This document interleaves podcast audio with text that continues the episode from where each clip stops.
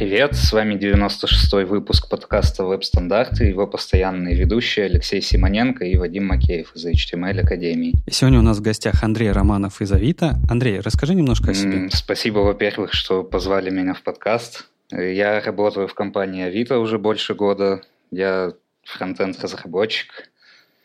Э, занимаюсь фронтендом уже больше трех лет, наверное. Окей, okay, а, ну мы еще с тобой немножко поговорим про то, где ты, как ты работал, про твою карьеру, еще что такое. Ну а где люди тебя могут еще видеть? Э, я на самом деле увидел тебя впервые, как, по-моему, админа ForWeb. Mm, да, есть такое. Я веду сообщество в социальных сетях, э, в ВК, Твиттере и Телеграме. Пишу туда новости, закидываю ссылочки на всякие статьи интересные, которые нахожу. И еще иногда пишу статьи в свой блог. Окей, ну ладно, мы еще, мы еще обсудим это ближе к делу. У нас есть несколько вопросов к тебе, но сейчас давайте поговорим про события.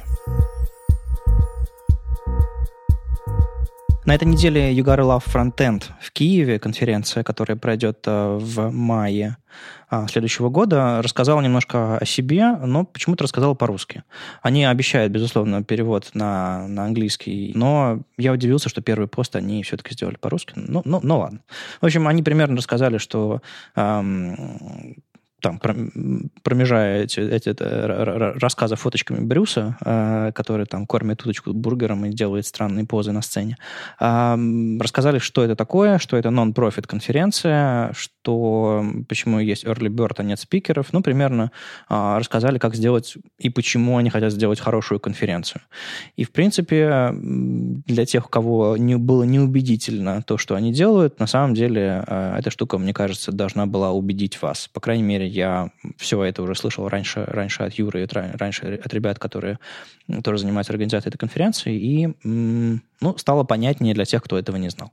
Я надеюсь, они все-таки продолжат э, по-английски, потому что конференция целится, конечно же, быть вот именно такой англоязычной. Не, ну да, если они выбрали такой образ, то нужно, конечно, побыстрее входить в этот образ и уже из него не выходить. А я хотел уточнить у тебя.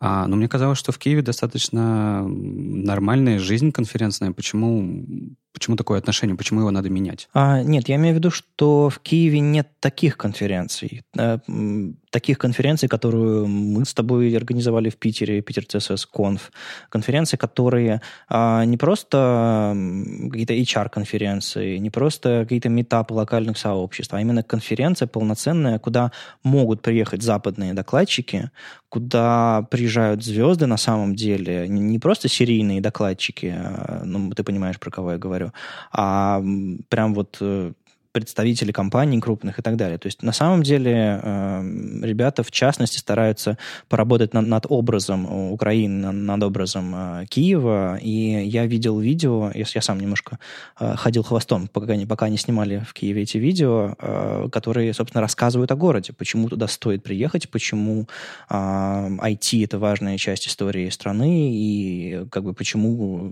они решили наконец-то привести туда, рассказать о стране и, и городе международному сообществу и привести туда известных докладчиков.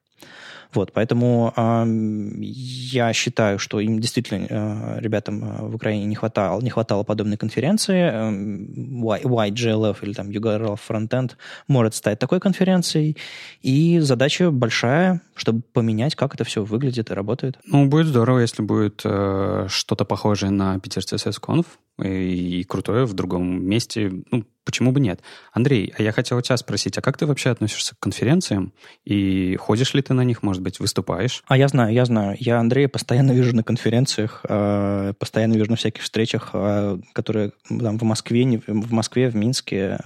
Э, и все, все никак не пообщаюсь с тобой постфактум, потому что замечаю тебя где-нибудь и думаю, а, черт, и все. И потом ты исчезаешь. Я раньше жил в Омске, и там было довольно мало локальных метапов. Там был один метап Фронтенд Омск, и он проходил с периодичностью там, раз в полгода. И поэтому, когда я переехал в Москву, я стал ходить на все почти, почти метапы и конференции, просто потому что это как бы новый опыт, новые люди. И, собственно, сейчас я стараюсь там посещать Moscow CSS, Moscow JS, но к метапам у меня сейчас немножко так поменялось отношение в более плохую сторону, потому что кажется, что доклады на этих метапах, они не приносят прям такой ощутимой пользы. То есть э, кажется, что есть смысл идти на метап просто чтобы пообщаться с людьми, а уже серьезные крупные конференции, вроде той же Питер CSS Conf, на них имеет смысл идти ради докладчиков тоже. Ну, ты на самом деле абсолютно правильно выразил мысль. Э, мне кажется, что метапы — это все-таки не про образование, а про общение с сообществом. Они поэтому и делаются регулярными, чтобы сообщество могло видеть друг друга, общаться с друг другом и рассказывать друг другу идеи. То есть сам доклад — это не цель образования, это цель запустить обсуждение, скажем так. Ну, в моем понимании. Но еще это площадка для новичков, площадка для людей э, стартовать с их первым докладом, докладом и, в принципе, поделиться работой, которую они делают. На самом деле, вот это вот понимание, а, его нет особо в сообществе, и поэтому все сообщества, которые я знаю, ну, кроме, может быть, Moscow, Moscow JS, а, страдает от того, что докладчиков особо нет, потому что все думают, что, окей, это такая мини-конференция, и к ней нужно очень серьезно готовиться, и то, что вот я у себя новый велосипед попробовал, хочу об этом рассказать, наверное, это никому не будет интересно. Да, вот ты говоришь, Андрей, что это может быть неинтересно с точки зрения там, доклада и новых знаний, но с точки зрения опыта, с точки зрения опыта выступления и всего остального, и просто общения после, до, в перерывах, мне кажется, это эти вещи обязательно должны происходить в каждом городе, в котором есть хотя бы там 2-3 айтишные конторы.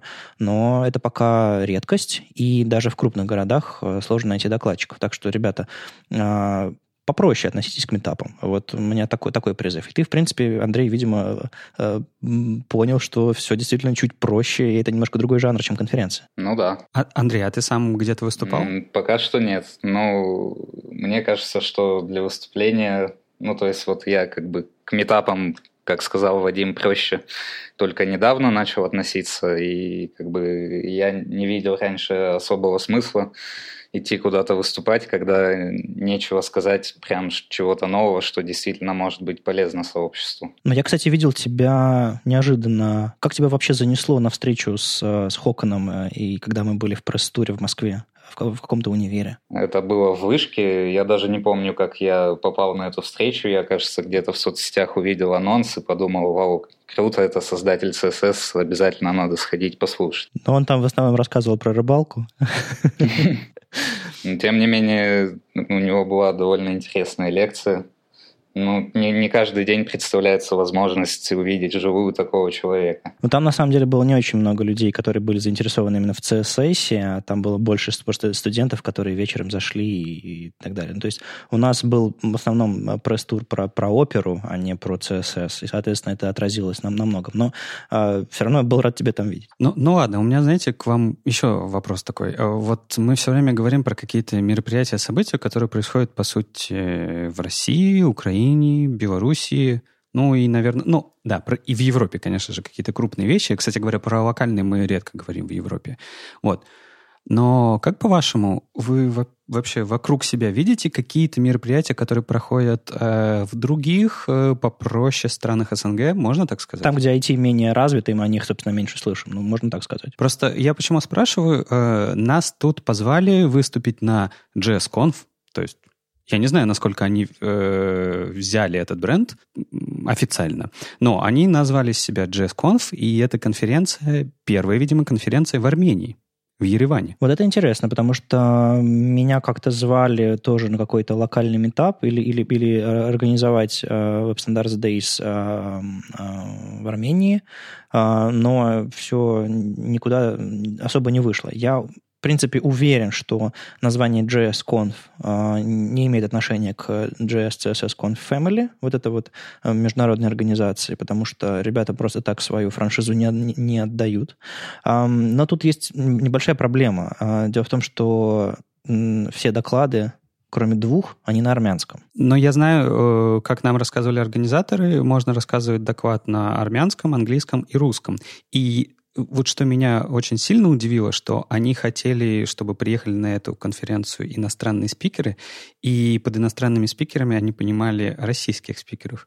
Для меня просто этот момент такой, знаешь, так, стоп, не понял. Как это российский спикер иностранный. Но по факту оно так и выходит. Ну, смотри, у нас просто есть э, такие постимперские какие-то представления в голове, имеется в виду Советский Союз как империя, а, что, мол, это все когда-то было частью большой вселенной, и мы все граждане примерно одного той же страны когда-то были, и у нас общие какие-то исторические корни, да, но на самом деле очень многие, многие страны уже отделались э, от этого э, постсоветского прошлого и идут собственным путем, особенно если у них есть, как у Армении есть собственная серьезная история, собственный язык, это как бы древний язык. И, ну, понятно. Плюс диаспора международная, очень широкая, а, армянская. Поэтому я могу понять, почему им проще было дрейфовать дальше от э, России. Ну, я больше, конечно, не совсем про это, просто именно э, понимание, что другие страны Э, просто Украина и Беларусь никогда не позиционировала российских спикеров как зарубежные спикеры. Ну да, мы чуть ближе в этом смысле. Вот. И, ну, это так, знаешь, такой момент, который э, забавно.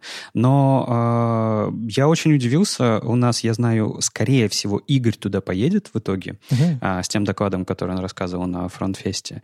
Э, он его будет рассказывать по-русски. И я, на самом деле, вот что хотел спросить. Э, если кто-то из слушателей живет в Армении или будет в Ереване, или вы хотите пойти на эту конференцию, напишите нам. Очень интересно, потому что мы знаем о том, что наши слушатели, они расположены как-то вот вокруг э, Украины, Белоруссии и России, и будет здорово узнать, что нас слушают где-то еще. Ну да, и мы забыли сказать, что конференция довольно-таки скоро. Тут э, таймер на главной странице. 13 дней, 19 часов, 20 минут. Мы только что спалили время записи подкаста. У нас, по-моему, никогда не было с этим проблемы. Все знали всегда, что мы записываем выходные. Но не до минут же. Вот. 9 а декабря 2017 года она пройдет в Ереване. И в общем-то, да, у вас есть шанс увидеть, собственно, Игоря. А мы, на самом деле, смотрим на статистику тех, кто нас слушает. Это на первом месте Россия, на втором месте Украина, на третьем месте, по-моему, Белоруссия. И что-то еще дальше, там начинаются, начинается Прибалтика, Штаты, еще что-то такое. Но это исключительно SoundCloud. На самом деле мы статистику особо-то не считаем, не смотрим, поэтому если вы слушаете наш, нас из Армении, помашите рукой где-нибудь в Slack, в соцсетях. Ну и говоря про европейские конференции, настоящий JSConf, ну, насколько он настоящий, более, более известный, я бы сказал. Настоящий JSConf и CSSConf, мы уже говорили, что пройдет э, конференция 1-3 июня в Берлине, и они открыли прием заявок. Дело в том, что казалось бы, зачем э, сообщать об этом в новостях, зачем всем об этом вам рассказывать. По-хорошему, попасть туда не так сложно. Главное подать заявку и быть готовым в какой-то момент связаться с программным комитетом, объяснить, что и как, а, и выступить с докладом, подготовить доклад на английском языке ближе, ближе к июню. Ну, то есть сложно. Ну, на самом деле, легче, чем кажется. Это я вам точно скажу, потому что я знаю людей, людей которые выступали на CSS.js Conf, и они туда попадали не потому, что они суперзвезды, а потому что они предложили интересную идею, точнее, они предложили идею, которая, в которой они, может быть, сомневались, но которая показалась интересной организаторам. И, соответственно, э, вас привезут, вас там поселят, вас, э, о вас будут заботиться, и вас впустят на сцену крупнейшей, э, самой, ну, по крайней мере, самой известной конференции европейской, на которую довольно дорогие билеты. Я попытался их поймать а, во время предпродажи но потом махнул рукой, когда не успел в первую перед. И, видимо, я на, не, на эту конференцию в этом году не еду. Но а, если вы сможете попасть, если вы планируете куда-нибудь поехать, то самый простой способ туда попасть это, пожалуй, пожалуй, подать заявку на доклад. И я, наверное, подам заявку на доклад, но просто чтобы понять вообще, насколько... Ну, однажды повезло. Э, выступил на, на фронт, на фронт Трендс в Варшаве. В общем, заявка они принимают до 1 января, поэтому, я думаю, времени, времени полно. А, дерзайте. Чем больше из нашего русскоязычного сообщества людей будет появляться в Европе, тем, тем лучше у нас будет, собственно, имидж, тем проще нам будет искать работу, тем, тем более серьезно они будут воспринимать то, чем мы здесь занимаемся, потому что, мне кажется, нам есть чем поделиться с миром, и нам сильно мешает языковой барьер, поэтому давайте его ломать. На неделе было немного новостей браузерных, но мне понравилось а, такой, знаете, после релиза Firefox 57 тут же пост Дэна Калхана про Firefox 58 Developer Edition, и уже какие-то нюансы там начались, более подробные. А, мне больше всего понравился, пожалуй, то, что они значит, продолжают эм, исследовать конкурентное преимущество Firefox, вернее, развивать его а, по инспекторам всяким. И вот у них появился у, у CSS фигур, у свойства Clip Path, а, когда вы задаете какие-то фигуры, которые обрезают ваши элементы, вы можете теперь а, с помощью инспектора э, изменять их размеры и передвигать внутри, а, внутри браузера, и тут же все эти значения будут рассчитываться. Мне кажется, главное применение для этого это, естественно, а, вбросить туда какую-нибудь фигуру, а потом настроить ее размеры и координаты а, прямо вот потаскав мышкой нужные контролы, потому что ну, вот синтаксис клиппата, какой-нибудь circle, он не всегда ну, удобен для того, чтобы писать его, пожалуй, руками, потому что там какие-то дроб, дроби проценты. Ну, то есть синтаксис понятный, там как бы, если вы умеете писать длиннейные градиенты, то вы и с этим справитесь. Но эм, сам факт, что можно на глаз натаскать нужную фигуру, возможно, не знаю, ваши дизайнеры, возможно, вы сами сможете лучше применить это свой свойства с помощью этого инспектора. Так что они продолжают вырываться вперед в некоторых направлениях. Андрей, а тебе что-нибудь понравилось э, в, этом релизе? Что-нибудь зацепило взгляд? Да, мне понравилось, как они улучшили отладчик. Они добавили сворачивание стека вызовов. То есть, если раньше э, стек вызовов там был огромный, там нечитаемой портянкой, теперь они научились объединять э, вызовы функций по библиотекам. То есть вместо там 10 вызовов внутренних функций Redux теперь выводится просто э, одна строчка. Мне вот интересно, как они это делают э, чисто, чисто технически. Они, у них есть какие-то сигнатуры из библиотек, которые они специально собирают. Они пишут, что у них около 20 библиотек, которые они умеют объединять и понимать, а как фактически они это делают? Да как-то так и делают, ведь э, всю жизнь, ты же недавно совсем в браузерной компании работал. А, во многих браузерных движках есть специальная оптимизация для специальных библиотек. Это вот известная история с jQuery, который переоптимизирован там в движке V8 и так далее. И здесь ничего нового. Это React Redux достаточно популярная штука, ее несложно разложить а, и как-то дать больше подробностей разработчикам. Ну, то есть они находят эм разбирают библиотеку на части, парсят имена методов каких-нибудь э, и запоминают их. Потом, если они звучат, то...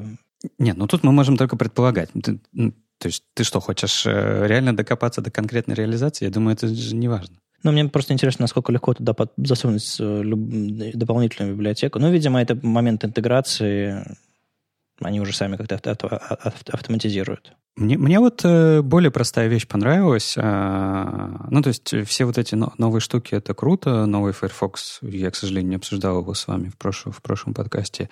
А, и не знаю, что вы там говорили, но это круто. А, определенно круто. Но мне понравилось очень маленькое абзац — это то, что фон дисплей теперь работает с 58-го Firefox.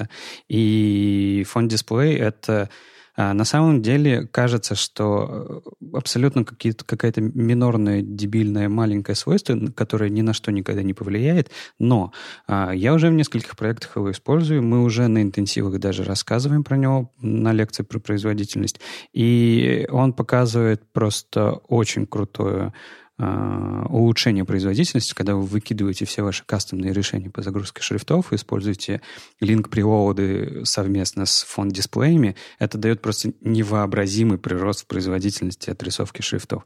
И то, что фон-дисплей теперь работает в Chrome, а, окей, в Safari еще нет, но в Safari в Technical Preview работает, и в Firefox работает, это очень здорово. И самое крутое, а, о, о чем я и нашим ученикам говорил, о том, что его использовать можно прямо сейчас. Это то свойство, которое э, не повлияет на работу э, браузеров, в которых оно не работает. То есть вы, не важно, что оно в Edge не работает, не важно, что оно в Safari сейчас не работает. Вы его вставляете, и в тех браузерах, в которых оно будет работать, оно даст очень хороший прирост. В тех браузерах, которые не работают, все будет по-старому, ничего не изменилось. Но мне кажется, так... Э разрабатываются практически все API, которые сегодня новые добавляются, эм, а их стараются сделать так, чтобы они были обратно совместимы и не мешали, они скорее улучшали дополнительно. Ну, то есть э, это похоже на link rel preload, это похоже на will change какой-нибудь, это похоже, ну, вот на подобные свойства и всякие конструкции,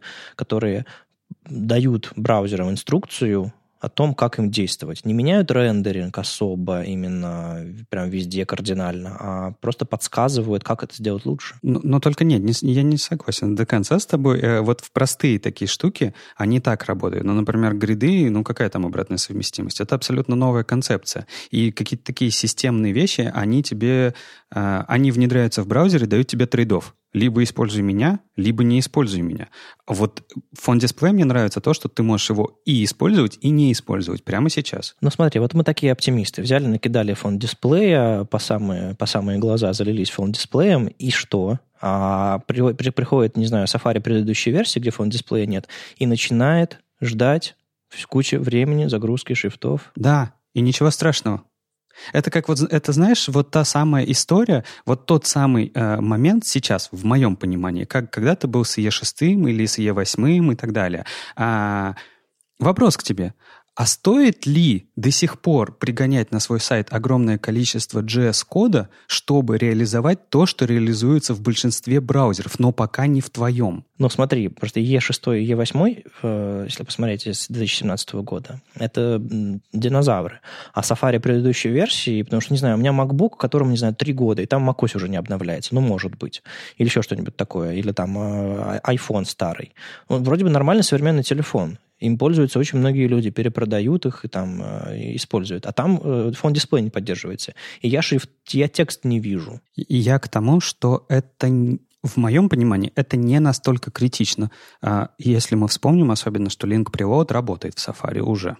То есть ты можешь подгрузить да, шрифты, но переключ, переключатся они у тебя не так а, секси, как это делает фон дисплей. Ну, я, я к чему веду. Если у вас двухметровый шрифт, вдруг у вас какой-нибудь Unicode безумный, то если вы в своем современном, э, не знаю, хроме, э, вот сейчас в Firefox там, и в Safari Technology Preview, увидите, что а, он просто в фоне грузится, и текст сразу показывается. Не думайте, что в старых браузерах, старых в смысле прошлогодних, вот настолько старых, то есть, по сути, не старых, а недавних браузерах, этот двухметровый шрифт может заблокировать текст к чертовой матери. Поэтому это не магическая пилюля, она очень оптимистичная, на мой взгляд, но она э, не отменяет то, что нужно использовать головной мозг. Не, ну это ты к тому, что я, я вообще, кстати, никогда не исключаю этого и всегда, что я просто э, каждый раз это повторять кажется абсурдным, но, видимо, следует. Да, конечно же, все фичи нужно думать, насколько они тебе нужны или нет. Но если вспомнить, что э, можно посмотреть браузерную статистику, и если в вашем браузере, я не знаю, 90% хромиумов, э, еще какие-нибудь 6% Firefox и где-нибудь 1% Safari — вот, например, смотри, я сижу постоянно на сафари, и если мы сегодня дойдем до Smashing магазина, я скажу, почему я сижу постоянно на сафари.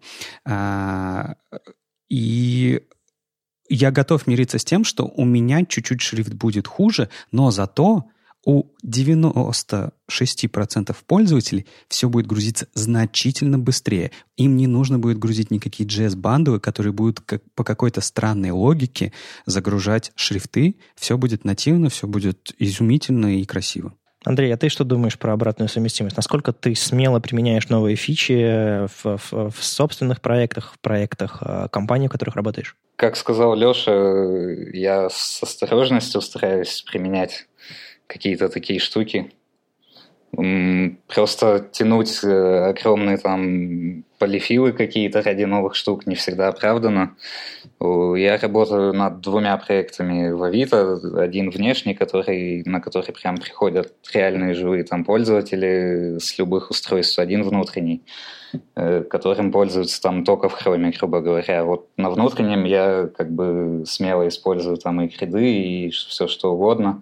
А на внешнем пока что, мне кажется, рано такие штуки использовать. А у тебя есть для внутреннего проекта какая-нибудь строчка внизу, лучше всего работает в браузере Google Chrome на разрешении 1024, на, что, на что-нибудь такое? У нас это есть э, в документации внутренней. То есть мы все такие, ну, это админка, и как бы у нас админка заточена там только под Chrome, только там под десктоп. Ага, ну то есть вы с самого начала делаете узкую задачу по внутренним интерфейсам, ну, в общем, упрощая себе жизнь. Ну да. Окей, а, а внешний проект это что-то связано с недвижимостью или, или само, само большое Авито? Это раздел помощи для Авито. Окей. А примерно на скидку можешь сказать, какие у вас там браузеры и вообще на что вы ориентируетесь? Что вам... Давай так скажу. Какой браузер вам мешает жить больше всего? Больше всего, наверное, UC-браузер, который мы поддерживаем на мобильных. Но в целом даже в нем довольно адекватно работают те же флексы, если не пытаться какие-то особо хитрые конструкции верстать там ими. Но ты говоришь про UC прокси, прокси браузер, в котором флексы работают, но наверняка однострочные только или еще что-нибудь такое, да? Да-да-да, однострочные. Ну, то есть там какой-то древний веб-кит застрял. Угу. Я как раз там пытался сделать многострочную там, шапку на флексах, и в UC браузере это все ломалось. Okay. Но в целом все остальные браузеры у нас э, десктопные, там последние две версии, и E там, начиная с 10 в целом все довольно адекватно, и каких-то прям проблем таких и болей уже испытывать не приходится. Ну, то есть Firefox у вас статистики наверняка есть, но вы как бы особо не тестируете или как? Мы смотрим во всех браузерах десктопных ну и, в принципе, на, на мобильных, как бы, конечно, мы не каждую фичу прям на, на всех мобильных браузерах смотрим, но э, периодически проводим такие регрессионные тестирования. Ну да, мне кажется, Firefox на мобильных, он скорее скорее хочет быть э, популярным, чем, чем хоть сколько-нибудь популярный, потому что они сфокусировались исключительно на Firefox для Android, как на мобильном, и как бы а там очень сильный дефолт. Эм, ну, чем проще операционная система, тем больше шансов попасться на дефолт. А, я имею в виду на мобильных. И они чаще всего залочены каким-то образом или очень сильно себя предлагают. Поэтому шансов какого-нибудь Яндекс браузера или какого-нибудь Samsung Internet а, если они не на родном устройстве, а, какая-нибудь индексовая прошивка для телефона или самсунговские, самсунговская железка, шансов, конечно, мало. А у Firefox и железок собственных нет. Поэтому, я думаю, они выживают исключительно на преданности десктопных пользователей. Ну, как выживают? Ну, хотя да, именно выживают, что, потому что процент очень маленький. А, они, конечно, Эм, опять же, не знаю, что вы говорили в прошлом выпуске. Они, конечно, очень сильно раструбили и распиарили свой выпуск. Там чуть ли не всю неделю вся лента была усеяна в этом. И wallpaper мои поставьте, и, я не знаю, еще что-нибудь куда-нибудь засуньте. Все, все главное с атрибутикой Firefox. Но, честно говоря, не думаю, что именно это им что-то даст, но сам движок очень крутой, но я не думаю, что у Firefox есть э, мое мнение, не думаю, что у Firefox есть э, возможность стать лидером. Слушай, Андрей, а ты, а ты на этой волне хайпа по поводу «давайте все сядем на Firefox и попробуем какой он классный» не, не открывал его, не пользовался вот именно не для тестирования, а как вот своим ежедневным браузером? Я поставил последний вот 58-й Firefox, потыкал как бы и, и закрыл. Но Э, я не, не пользуюсь какими-то такими прям сильно тяжелыми приложениями, в которых потребовалась бы вот эта производительность последнего Firefox, поэтому я как бы уже привык к Chrome, у меня там куча закладок, и переходить mm-hmm. с него на что-то другое, мне кажется, пока не оправданным. Ну, то есть ты и раньше никогда не пользовался Firefox? У тебя есть какая-то, не знаю, ностальгия или еще что-то такое? Или ты, у тебя всю жизнь Chrome, и ты никогда особо не парился? Я пользовался Firefox только для тестирования верстки. Угу. Так что, в принципе, ностальгии такой никакой нет у меня. Это, кстати, опасные вопросы. Они вообще могут говорить о возрасте человека. Э, да, а, ну, у нас тут э, разница в возрасте, наверное, лет 10 с тобой, да? А. Ну, мне сейчас 20. Ну да, а мне, а мне, а мне, а мне 33 или Леша типа того, да? Или Леша типа того, я не знаю, что это значит. Леша, сколько тебе лет? Я забыл считать, уже устал считать. Ну, я думаю, что 33 или больше где-то, так, может, 34. Окей. Okay. Ну, в общем, да, наверное, мы просто попали в эпоху, когда Firefox был э, восходящей звездой, и, соответственно, не пользоваться им, э, это означало пользоваться кри- кривеньким, кривенькой Safari, э, стрёмненьким IE или чем-то несуществующим. Поэтому, да, тогда это была новая надежда, тогда Firefox был настолько же модным, насколько Chrome сегодня.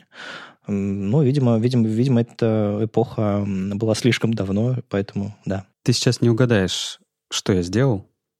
Можешь, но не угадаешь. Ты посчитал, сколько тебе лет? А как я это сделал? Калькулятор было 1900 с чего-нибудь минус. У нас есть такой э, сайт, которым пользуется узкий круг, а может быть и широкий круг, который называется wanter.ru, а, который да. позволяет держать списки тех вещей, которые вы хотите купить или хотите, чтобы вам подарили. Ну, знаете, виш-лист. Вот. Да, перед, пользуясь случаем, передаю привет Славе, Славе Аленчуку. Да, вот я туда пошел посмотреть, сколько мне лет, он там пишет обычно, и да, 34, черт. Окей, okay. если что, это была не реклама э, Хотя я, может быть, э, у Славы напиток какой-нибудь выбью э, за это. Ладно, давайте пойдем дальше и поговорим немножко про JavaScript. Да, тут на самом деле очень крутая штука вышла, точнее, она еще не совсем вышла. Матиас э, в блоге Гугла рассказал, Матиас Байнс, э, рассказал о том, что в бете 63-го хрома э, появились динамические импорты, это та недостающая часть E6 модулей, который такой э, долгострой, который двигался потихонечку. И в 61-м хроме у нас появились э, статические импорты, э, которые прекрасны, но без динамических они недостаточно прекрасны. И вот э, в 63-м хроме в бета-версии, которая сейчас, появятся динамические импорты. Через несколько недель он наверняка выйдет, и вы сможете наконец-то пробовать это. Единственное, сейчас, по сути, только два браузера. Это Chrome а, который будет, и Safari Technology Preview, который ну, тоже, видимо, будет. А, поэтому пользоваться, в отличие от фон-дисплея, пользоваться а, E6 модулями совершенно невозможно, если вы их не транспалите. Но если вы транспалите, то это вы не пользуетесь E6 модулями на самом деле.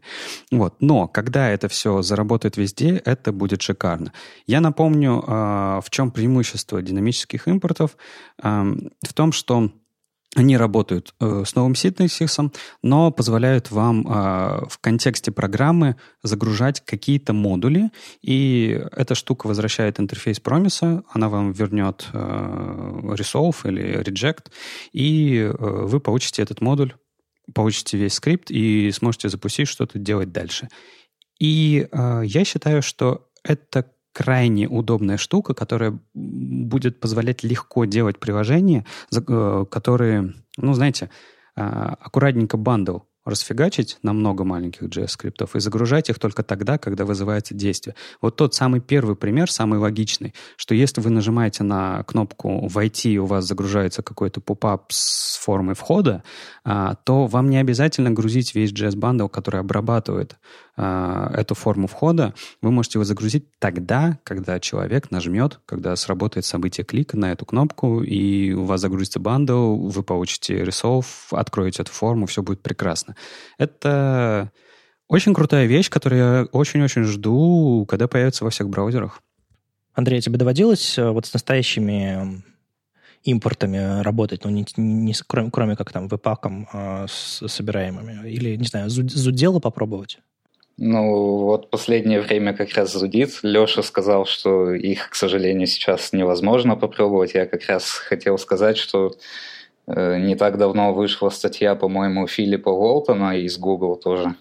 Он в ней рассказывал, как можно попробовать вообще все, в принципе, нативные возможности ECMAScript, э, не транспилируя их. И, то есть можно исходный код не транспилированный подключить на страницу через скрипт type модуль, и он подключится только в новых браузерах, которые, ну вот Chrome последний, например, э, поддерживает уже, в принципе, там и async await, и, ES-модули, и все что угодно.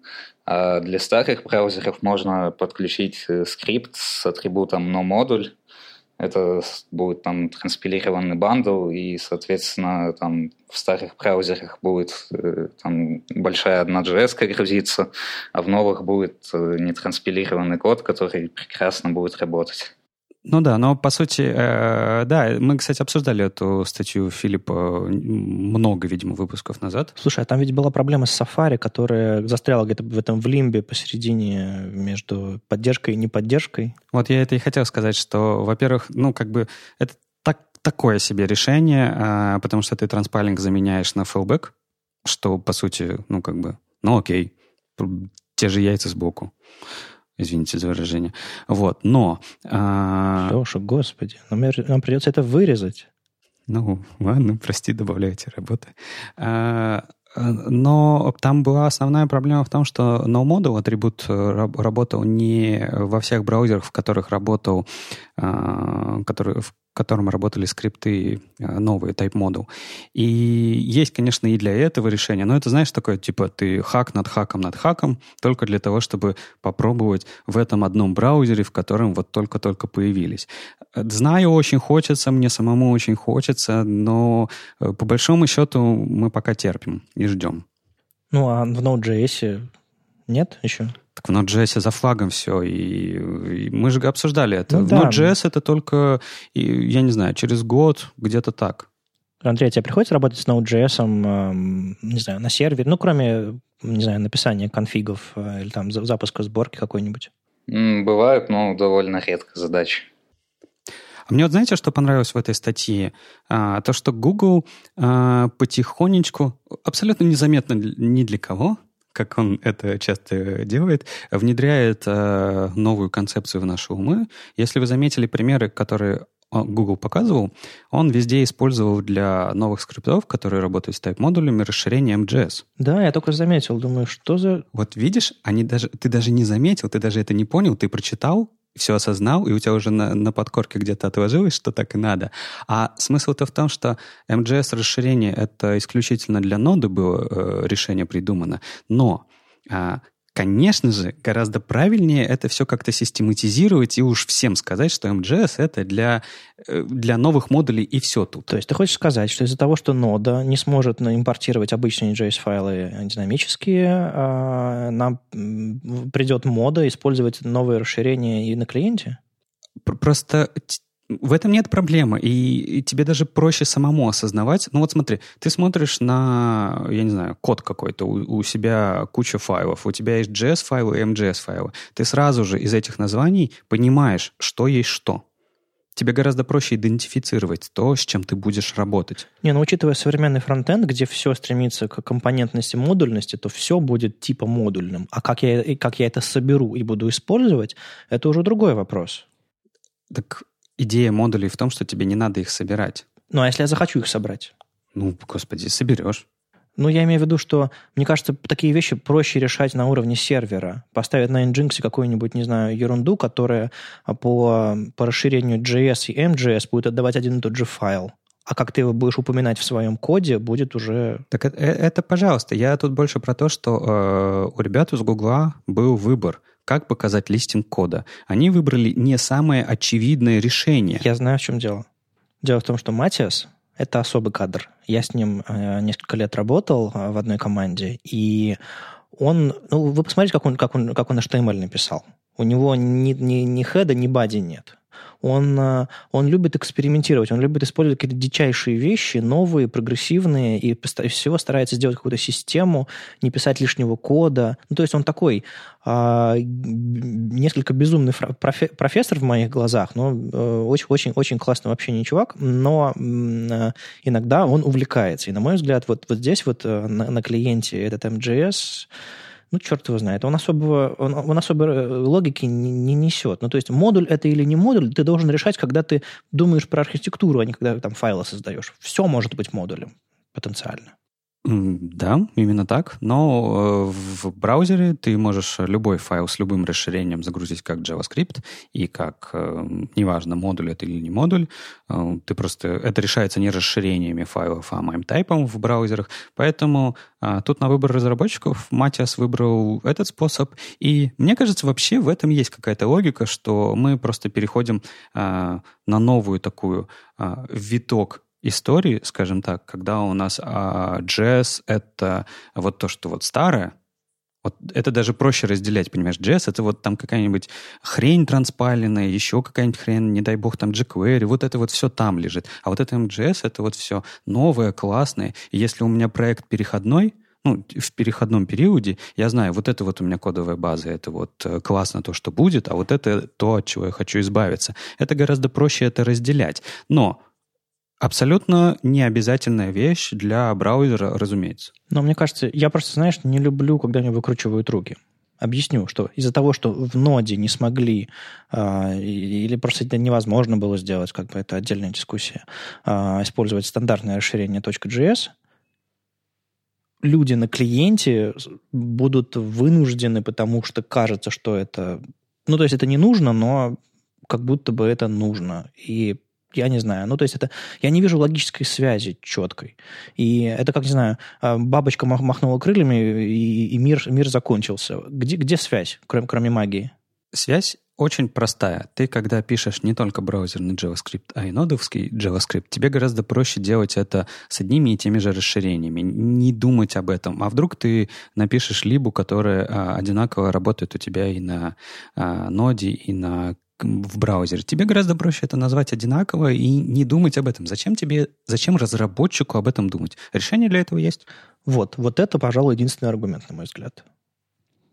Еще со стороны Гугла прискакала история, которая называется Lead HTML.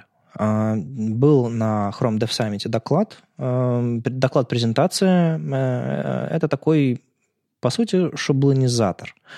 Ну, в общем, грубо говоря, он использует шаблоны, внутри которого, внутри которого используется элемент template, который позволяет умнее э, использовать шаблонизацию. Вот, вот, это, вот это как я это понял из этого доклада они используют а, возможности веб-компонентов и поддержку тега template, который довольно широко поддерживается. Это, по-моему, самая поддерживаемая часть веб-компонентов, потому что ну, там, ну, ничего такого нет.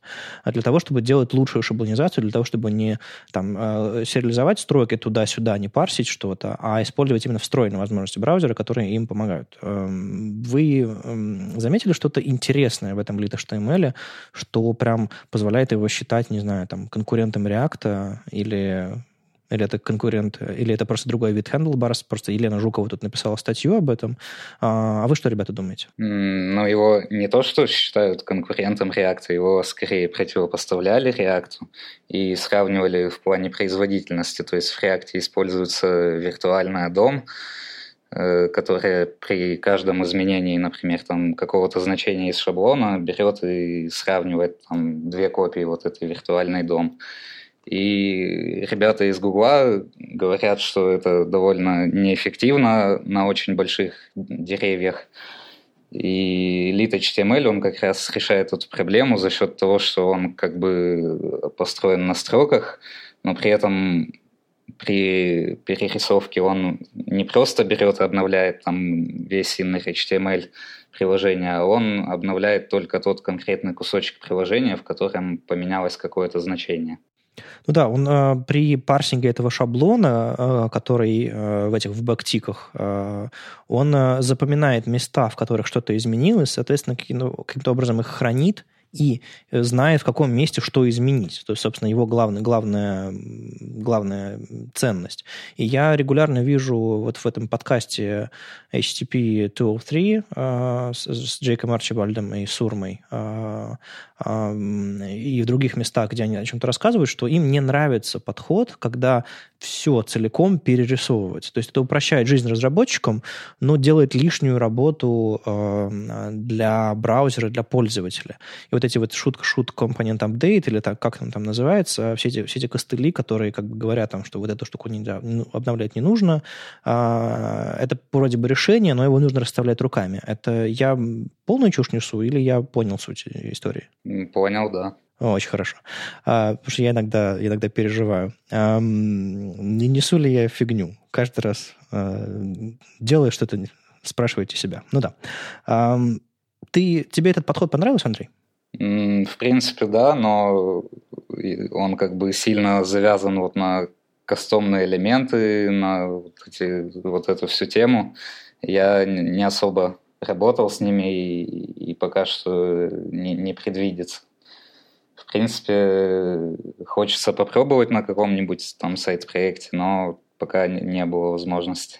Насколько я понимаю, э, этот Lit HTML хорош тем, что, в принципе, вы можете использовать его где угодно. Везде, где сработают все эти э, литералы э, в бэктиках. Э, потому что элемент template используется под капотом. И использовать это в кастомных элементах вам не обязательно. Вы можете просто использовать шаблонизацию такого рода.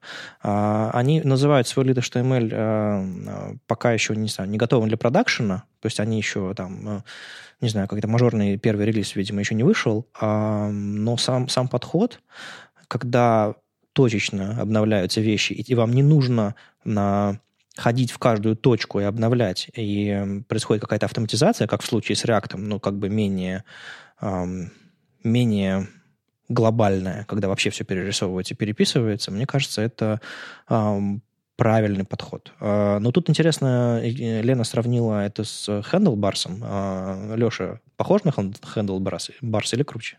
А, да, похож. Я на самом деле, э, то есть по понятным причинам его сравнивают с React, но э, ну, я бы не сказал, что это вообще идеология одна и та же. Это абсолютно разные вещи. И я бы сказал, что этот лит HTML — это просто template tag на стероидах. Ничего более здесь нету. И, ну, это такой же, как, я не знаю, э, как Handlebars — это мусташ на стероидах, если вы понимаете, о чем я, так и lit HTML — это темплейты на стероидах ничего более. А, разумеется, это имеет смысл, а, когда вы занимаетесь веб-компонентами, именно поэтому они здесь часто и присутствуют, потому что это типа развивает э, этот стек. Вот. Но у, у React а, вся идея с, с его виртуальным домом, а, я не знаю, что здесь сравнивать, потому что э, то есть React целиком это гораздо больше, чем этот виртуальный дом, это вся экосистема вокруг React накрученная.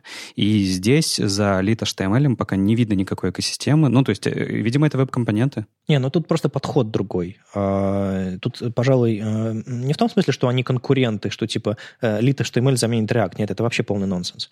Я имею в виду, что и как бы автор библиотеки этой говорят, что э, как шаблонизация и изменение данных в шаблонах решены, эти подходы сильно отличаются, принципиально отличаются.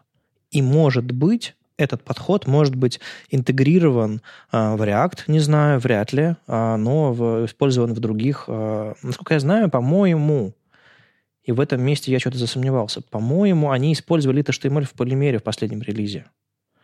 Я могу ошибаться, но что-то такое, кажется, кажется, было на горизонте, что это все не просто так, они его разрабатывают именно для, для полимера. Может быть, э, в, еще релиз этого полимера, в котором они используют Lead HTML, не вышел, но я точно знаю, что раньше они использовали э, непосредственно HTML-импорты, непосредственно, по-моему, элементы template, а сейчас собираются использовать вот такие вот э, более похожие на современные подходы, когда там в бэктиках вот эти вот все шаблонные литералы э, отвечают за прокидывание и изменение данных. Ну, собственно, репозиторий lit.html находится в Polymer Labs организации. Ну, поэтому... Ну, значит, понятно. Ну, и это абсолютно логично. Polymer построен на веб-компонентах, вокруг веб-компонентов, и, разумеется, э, template tag, который кусок веб-компонентов на стероидах, это как раз та вещь, которая, наверное, нужна была Polymer. Ну, я просто хочу, чтобы вы понимали, дорогие слушатели, что, э, используя lit.html, вы не привязаны руками к батарее веб-компонентов. Это там используется маленькая их часть, которая довольно-таки совместима, а, и это всего лишь составная часть большого проекта «Полимер». Они делают его для себя, но, судя по всему, они стараются делать его и для всех тоже. И если вам симпатичнее подход, а, когда точечно происходит обновление данных, если у вас есть возможность э, это вернуть в собственный проект или просто попробовать как-то отдельно, пробуйте, потому что, мне кажется, как раз в конкуренции рождается истина. Я бы сказал, что это просто э, шаблонный движок, классический шаблонный движок, э, когда у вас есть какой-то шаблон, который возвращает строку.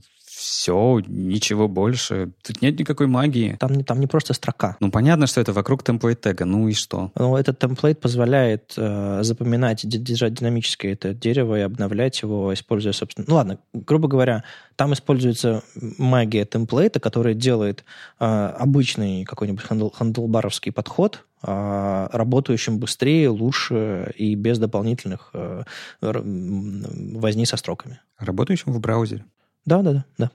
Ну и кое-что совсем другое. А, Рома Комаров а, раньше работал а, над, над почтой Яндекса в Москве и какое-то время назад переехал во Францию работать над чем-то другим, сменил стек, и от него пошли первые новости. Видно, что он сменил стек.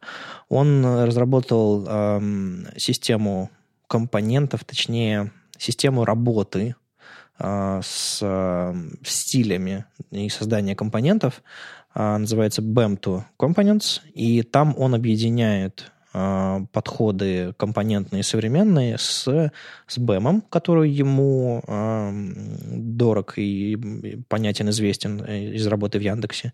Плюс э, сверху, плюс дополнительно можно использовать э, движок для использования CSS and JS Styled Components, Плюс он стартовал э, проект по созданию компонентов, кастомных компонентов, написанных в этой системе. И одним из самых первых компонентов стала кнопка. Э, он просто реализовал идеальную кнопку, которая там вставляется там, этим псевдоэлементом, ну, как, как бы этим кастомным элементом. Э, в общем, шаблонным таким псевдонимом э, button, а внутри него заворачивается несколько дивов, всякие решения проблемы с флексами, фокус и так далее. Андрей, я читал у тебя в блоге какие-то какие очень приятные вещи про BEM, мол, CSS-модули не заменят BEM и так далее. Насколько вообще тебе близок подход, подход BEM, и, следуя из этого, насколько тебе нравится идея Рома использовать элементы-модификаторы в, в, в React? BEM, в принципе, именно как идеология мне очень нравится. То есть э, BEM э, дает понятную терминологию. Ты получаешь новый язык, в которых новые термины, в которых ты можешь описать любой, э, любой интерфейс? Ну да, то есть BEM просто позволяет на одном языке говорить об интерфейсе. Там есть блоки, элементы, модификаторы, и в принципе понятно, как делить на них интерфейс. В принципе, в React все тоже там компонентный подход строится на компонентах, но там нету таких понятий, как элементы и модификатор, и их, э, к сожалению, там не хватает. В этом плане мне BAM2 понравился. Я еще хочу сказать, что BAM2, вот BAM2 Components, это не абсолютно там новая какая-то тема. Я еще давно верстал с помощью шаблонизатора Jade, который сейчас PAG называется, и для него тоже был BAM2. В общем, существовал набор примесей для пага под названием Бомту, тоже от Рома Комарова. Он довольно-таки похож в том плане, что он там позволяет легко э, писать разметку, не, не дублируя там названия блоков, удобно расставлять модификаторы, элементы. И, еще одна крутая фича, которая есть и в BAM2 Components, и в BAM2, который для пага, это контекстные теги. То есть ты можешь э, создать какой-то компонент, и он в зависимости от контекста отрисует нужный тег. То есть если ты внутри э, списка маркированного там у, например, хочешь отрисовать там компонент BAM2, он поймет, что он лежит внутри списка, и он тебе отрисует элемент ли. А как вам вообще кажется, Э, насчет уровней переопределения. Тут вот э, Яндекс пытается собственную библиотеку выпустить. Э, как же она называется? BAM, BAM React Core. Да, да, да, да, да, который вводит эту идею в, в React.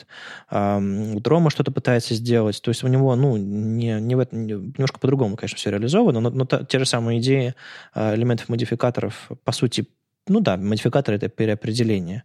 Насколько вообще это все применимо к, к подходу на реакцию? Вот как ты думаешь, Андрей? А, тут не, не совсем это одно и то же, то есть модификаторы это как бы отдельное понятие, уровни переопределения, насколько я понимаю всю вот эту Э, экосистему BEM, это тоже как бы отдельная штука, и там больше магии творится в плане сборки. Ну, то есть ты, ты по сути, как в CSS, ты определил один класс э, с одними там набором свойств, а потом определил его снова, и если какое-то другое свойство определено снова, оно затирает то, что было раньше. Вот это уровень да. переопределения, да? Да, и в BEM React Core это реализовано через там какие-то кастомные Babel плагины, там, то есть это все разруливается на уровне сборки. И там приходится писать импорты довольно странного вида, где ты пишешь название блока, там модификатор, уровень переопределения, и без вот этих плагинов ничего работать не будет. У Ромы более такой стандартный подход, он не требует никаких плагинов, там не вмешивается в сборку.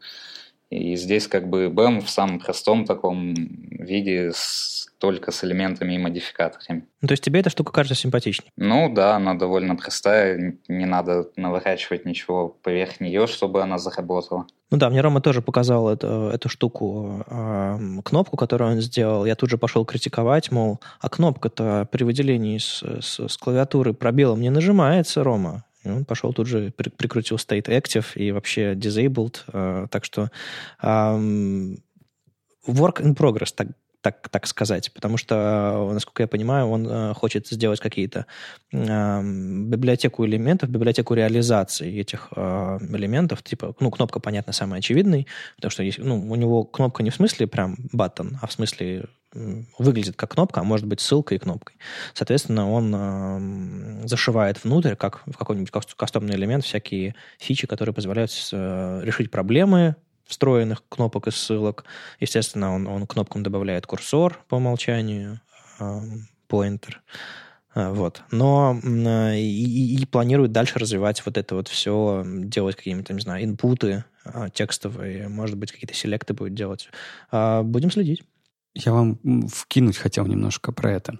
А, ну, не совсем про BMD Components, но вам не кажется, что у ребят в Яндексе очень крутая внутренняя экосистема, которую они разумеется, пытаются как-то наружу выставлять, продавать, а, чтобы, опять же, разработчики, когда к ним приходили, их было проще учить. А, но вам не кажется, что для рынка в целом очень даже себе полезно, когда индексоиды уходят из Яндекса куда-то в другие компании и работают уже совершенно на других стеках, но приносят идеи из своего первоначального стека в те вещи, которыми пользуется все сообщество. Ну, это совершенно точно есть. И э, есть еще один пример э, того, что я видел. А, Кир Белевич, который работал над СВГО, он в какой-то момент тоже выпустил какой-то гибрид React и BEM вместе там э, еще с кем-то по-моему, это был Денис Кольцов. Да. Да, да, да. Но, но я не уверен, как бы жив ли этот проект вообще. Ну, то есть, на самом деле, да, люди переходят, э, меняют стек, и э, что-то новенькое появляется. Это, это интересно. Просто у меня есть, у меня есть сомнение, готов ли э, сам React для того, чтобы принять pull request с чем-то похожим. Вот это меня всегда интересует. Как бы. Ну, люди придумывают собственную интерпретацию. И дальше что? Кстати, то, про что ты говорил, то, что Кира делал, это называется ReBEM, React Love BEM. А, в смысле love, emoji love, э, сердечко. Ну, вот это вот. Love. А, ну, сорян. Или как надо? Sorry. Ну. Вот. Э, ну да, я не знаю, насколько это популярно или нет. Наверняка это решало проблемы конкретных проектов ребят. И, не, я не думаю, что это когда-то такие вещи будут принимать в React, потому что React это тоже не эм, не библиотека, которая открыта всем новым идеям, это библиотека, которая решает нужды Фейсбука, но никто не мешает вам э, запустить свой Preact, продвигать его и вперед. Uh-huh, uh-huh. Андрей, ты как думаешь, таким идеям есть место в, в ядре React? Или это эм, просто ребята из Фейсбука наверное, давай скажу так, просто еще не накопилась критическая масса ребят в Фейсбуке, которые раньше работали в Яндексе? Ну, все-таки да, Леша правильно говорит, что Facebook как бы решает свои задачи, и ядро React, оно как бы на то ядро, что оно там имеет ограниченный набор возможностей, а BEM как бы это больше такая концепция, там подход какой-то, и кажется не очень правильным, если это будут прям в React зашивать.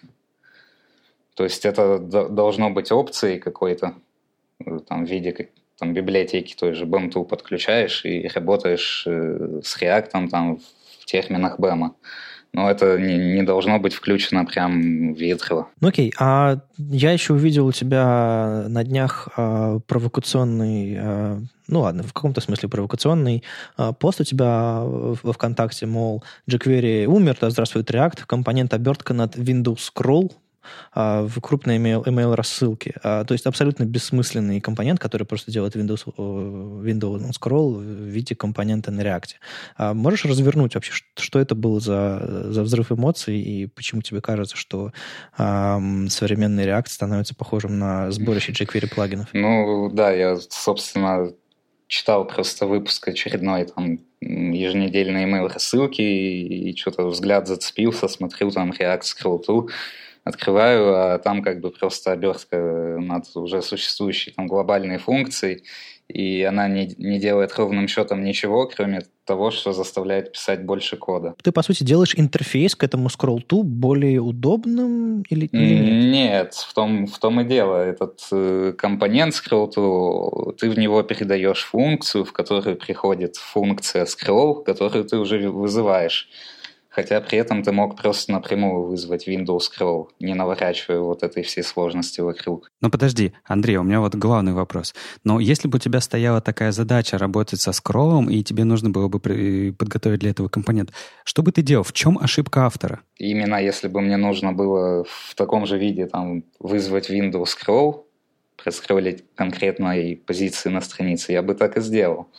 Зачем мне для этого писать какой-то компонент, который не делает ровным счетом ничего, кроме как предоставляет мне вот эту функцию Windows Scroll? Не, ну смотрите, есть же подходы, прости господи, leftpad, когда все библиотека, мы, мы просто набираем много-много-много методов, несуществующих в языке, например, менее удобных, чем нам хотелось бы, и вот на, на, этом, на этом сахаре едем. Ну, это не совсем про сахар, тут скорее про абстракцию. То ну, есть да. Э, мы можем абстрагировать э, вот эту реализацию, так сказать, Windows Scroll внутри там, React компонента, и в дальнейшем можно ее подменить, вот эту реализацию внутреннюю, не, не изменяя код самого приложения но типа в, в таком простом случае это кажется бессмысленным. Ну, ну, то есть, если бы они, если у них были бы компоненты, э, на которых бы они писали не только веб-приложения, а может быть еще и нативные, да, если мы React Native используем, то, может быть, в этом есть какая-то логика, да? Ну да. Ну, в общем, Леша изо всех сил старается защищать. Это не ты написал эту библиотеку? Не-не-не. Ну, ну, это было бы просто, да, но нет. Ну хорошо, Андрей, а у меня к тебе вот такой вопрос. Как ты считаешь, эм, а, а что не так с сообществом? Почему такое происходит? Э, в чем предпосылки к этому, как по твоему мнению? Не знаю, как бы React сейчас такая хайповая тема. То есть, как было раньше, там у jQuery была, как бы и остается там безумная популярность, и там не знаю, наверное, все слышали шутку про то, что чувак там спрашивает на Stack Overflow, как мне сложить два числа в JavaScript, и ему советуют подключить там jQuery плагин, и все заработает. И кажется, что вот такое бездумное использование инструментов, оно и в React теперь стало появляться. То есть люди начинают там создавать компоненты и вообще, в принципе, использовать React, не понимая, зачем им это нужно. Но просто, мне кажется, здесь э, такая история, которая идет от особенностей работы React. Э, он был написан очень оригинальным способом, э, не похожим на то, как мы писали JS и вообще приложения, интерфейсы до его появления. Соответственно, когда всем этот метод понравился, что все компонент, что все, все в JS, даже HTML в JS и там CSS в JS. Соответственно, он а, как, как фреймворк, как, ладно, как библиотека, начал формировать реальность вокруг себя. И, соответственно, мы уже не пишем живой CSS, мы пишем CSS и JS, э, когда работаем с React, потому что так удобнее. Мы не пишем живой HTML, так удобнее, шаблоны какие-то другие. Мы думаем обо всем в компонентах, потому что так удобнее. Ну да, то есть React, он как бы совсем ну, изменил подход к разработке приложений, но он его изменил не просто так, а потому что он там решал этим какую-то задачу. И точно так же CSS NGS тоже решает какую-то задачу. И мне кажется, вот важно в голове держать, э, вот какую задачу ты решаешь, когда пишешь какой-то компонент или там библиотеку, или в принципе там, чем угодно занимаешься. И иногда люди, кажется, это теряют, и получаются довольно бессмысленные штуки. Мне на самом деле кажется, что проблема чуть-чуть э, э, серьезнее, и она на самом деле не первый раз уже происходит, и это такая наша болезнь в, нашей, в нашем сообществе. Мне кажется, что э, из-за из того как раз-таки, что React настолько хайповая технология, хотя мне казалось, что она год назад была хайповая, видимо, хайп как-то... Хайп просто вообще-то... Хайп — это вещь, которая должна не сходить, но как-то вот с реактом не выходит. И, и так как это популярная вещь, а, все больше и большее количество людей хочет его использовать. А, даже те люди, которые не умеют его использовать, не умеют программировать, не умеют разрабатывать сайты и так далее, они приходят в веб, они хотят что-то делать. Эм, ищут гайды, в гайдах что написано? Сразу же фигачьте React-компоненты. И в этом основная проблема. Люди не знают, как можно делать по-другому. И, возможно, вот эта вот идея с Windows uh, с Chrome тоже а, от того, что чего, э, люди не знали, как делать по-другому, как это интегрировать. Ну, то есть ты, ты вот на это смотришь и думаешь, как такое возможно. Но э, я встречался э, вот с похожими разработчиками еще во время jQuery, и люди, правда, мыслили только jQuery библиотеками. Все, то есть у них их как, их как отключают, когда ты выходишь из этой экосистемы. И когда именно поэтому э, вот в то в давнее время показывали э, замечательные сайты типа Vanilla.js, где сравнивали методы из Vanilla.js и из jQuery, чтобы людям было попроще перебороть свой страх и понять, что типа да не, чувак, все нормально, ты можешь выходить из этого мира, там, в принципе, безопасно. И вот та же самая, абсолютно та же самая история сейчас происходит с React. И более того, я, я, я не знал, что у нас это будет тема. Я очень даже удивился, когда прочитал то, что ты, Андрей, написал. А, просто когда я рассказывал свой доклад, ведь я упоминал про это тоже, я не считал, что тогда в этом какая-то большая проблема. А, тогда более большая проблема была это э, конфигурация веб-пака, до сих пор jQuery интеграторы там и так далее. Но а, мне казалось, что э, вот эта все, вся идея слишком большая популярность с React и слишком быстрый набор популярности может вызвать ту же самую проблему, что и с jQuery. И как я понимаю, это и произошло. Ну, ты поговоришь про свой доклад антихайп, да? Или как он там назывался? А, нет, а этот, этот, этот листочек начитал антихайп, а твой? К, э, как я перестал верить технологиям, как так? Да-да-да, ну, ссылку дадим, конечно. Вот, просто мне кажется, основная проблема в том, что э, эта технология и эта экосистема слишком быстрыми шагами набрала популярность и не успевает за развитием своей экосистемы, за разрастанием своей экосистемы, э, за подготовкой я не знаю, каких-то нормальных гайдов, которые бы объясняли, что э, не только реактом все единым, нужно думать головой. Во вообще, вот этот вот принцип «нужно думать головой», он общий. Но вот сколько я лет здесь сижу в этом сообществе, не получается этот принцип применять. Нет времени. Нет времени. Просто еще порог входа во фронтенде довольно так, такие низкий. То есть очень легко прийти и начать что-то делать, что уже прям сразу работает, и можно это использовать. И люди приходят, и там начинают фигачить интерфейс на готовых каких-нибудь компонентах, там подключают там готовые плагины, у них уже вот страничка работает, и они думают, а зачем мне там изучать какие-то основы, там HTML, CSS, если вот у меня уже все готово, как бы я там бог фронтенда, а, а еще к этому Bootstrap подключить, и вообще очень быстро все готово. Или, или материал, есть же материал дизайн на React компоненты. Uh-huh, uh-huh. Вот ты и дизайнер, и UX, и программист, и верстальщик, все сразу же. Слушай, Андрей, а как ты стал богом фронтенда? Ну, это громко сказано, мне кажется, еще много чему научиться можно. Ну, я понимаю, но мне интересно, как пришло, ладно, скажу эту странную фразу, как пришло твое поколение в разработку, где ты успел э, поучиться, как тебе вообще пришел в голову фронтенд, где ты успел поработать, прежде чем попасть в Авито. Чуть-чуть расскажи про свою карьеру, можно так сказать. А, вообще начал интересоваться программированием еще в школе.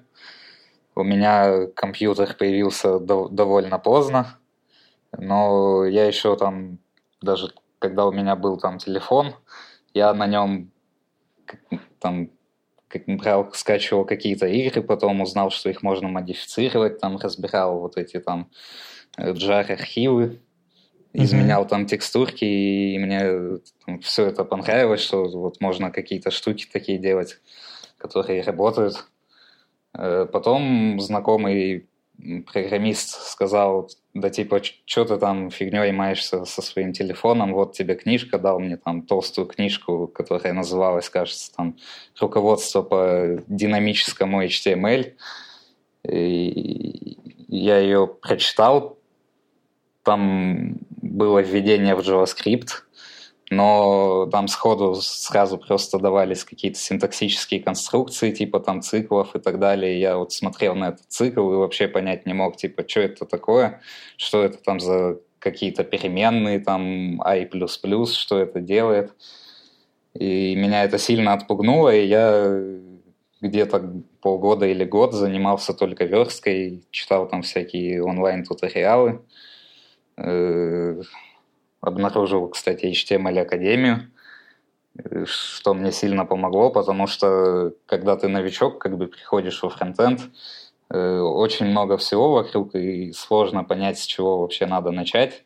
Не хватает вот такой систематизации знаний, чтобы был какой-то четкий план как бы, обучения. А как вот этот момент э, первичного изучения технологий э, при, привел тебя к первой работе? Это был какой-то фриланс или какая-то студия? Это был фриланс. Я даже не помню, как я, каким образом мне удалось заполучить заказ. Я зарегистрировался там на фриланс-бирже, написал заказчику, типа там, готов оперативно выполнить ваш заказ, и он, собственно, выбрал меня исполнителем. Я тогда наколбасил какую-то промо-страничку на бутстрапе, за которую мне до сих пор стыдно.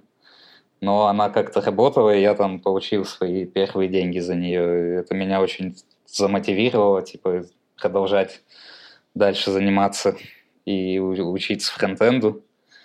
Дальше я продолжил просто брать какие-то заказы на фрилансе. У меня там появились какие-то заказчики, которые постоянно мне подкидывали новую работу. И однажды мне позвонила HR компании Innova. Вообще эта компания занимается локализацией игр, но они также и как бы у них есть там свой сайт, они делают лендинги для игр очень крутые. И они тогда запустили свой собственный онлайн-журнал про игры fogamer.ru.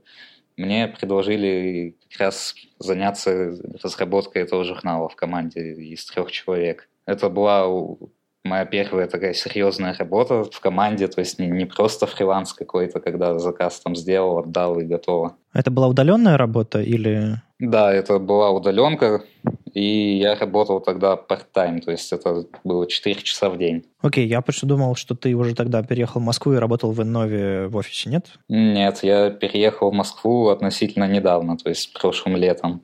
Ну, или осенью, если быть точным. Окей, а как это случилось? И э, тоже, тоже написал HR и, и предложили какую-то работу? Нет, я уже давно знал о том, что Яндекс проводит школу разработки интерфейсов каждый год, но как-то мне все казалось, что типа это такая недосягаемая такая штука. И вот э, прошлым летом, точнее даже там прошлой весной Яндекс э, анонсировал очередную шри я зашел, посмотрел там описание, посмотрел тестовое задание и подумал, почему бы и нет, сделал тестовое, отправил и благополучно об этом забыл. Э, в Омске я тогда работал в стартапе, который к тому времени развалился ближе к лету. Я стал искать новую работу, и тут мне пришло письмо из Яндекса, мол, мы посмотрели ваше тестовое задание и рады пригласить вас на учебу в Москву.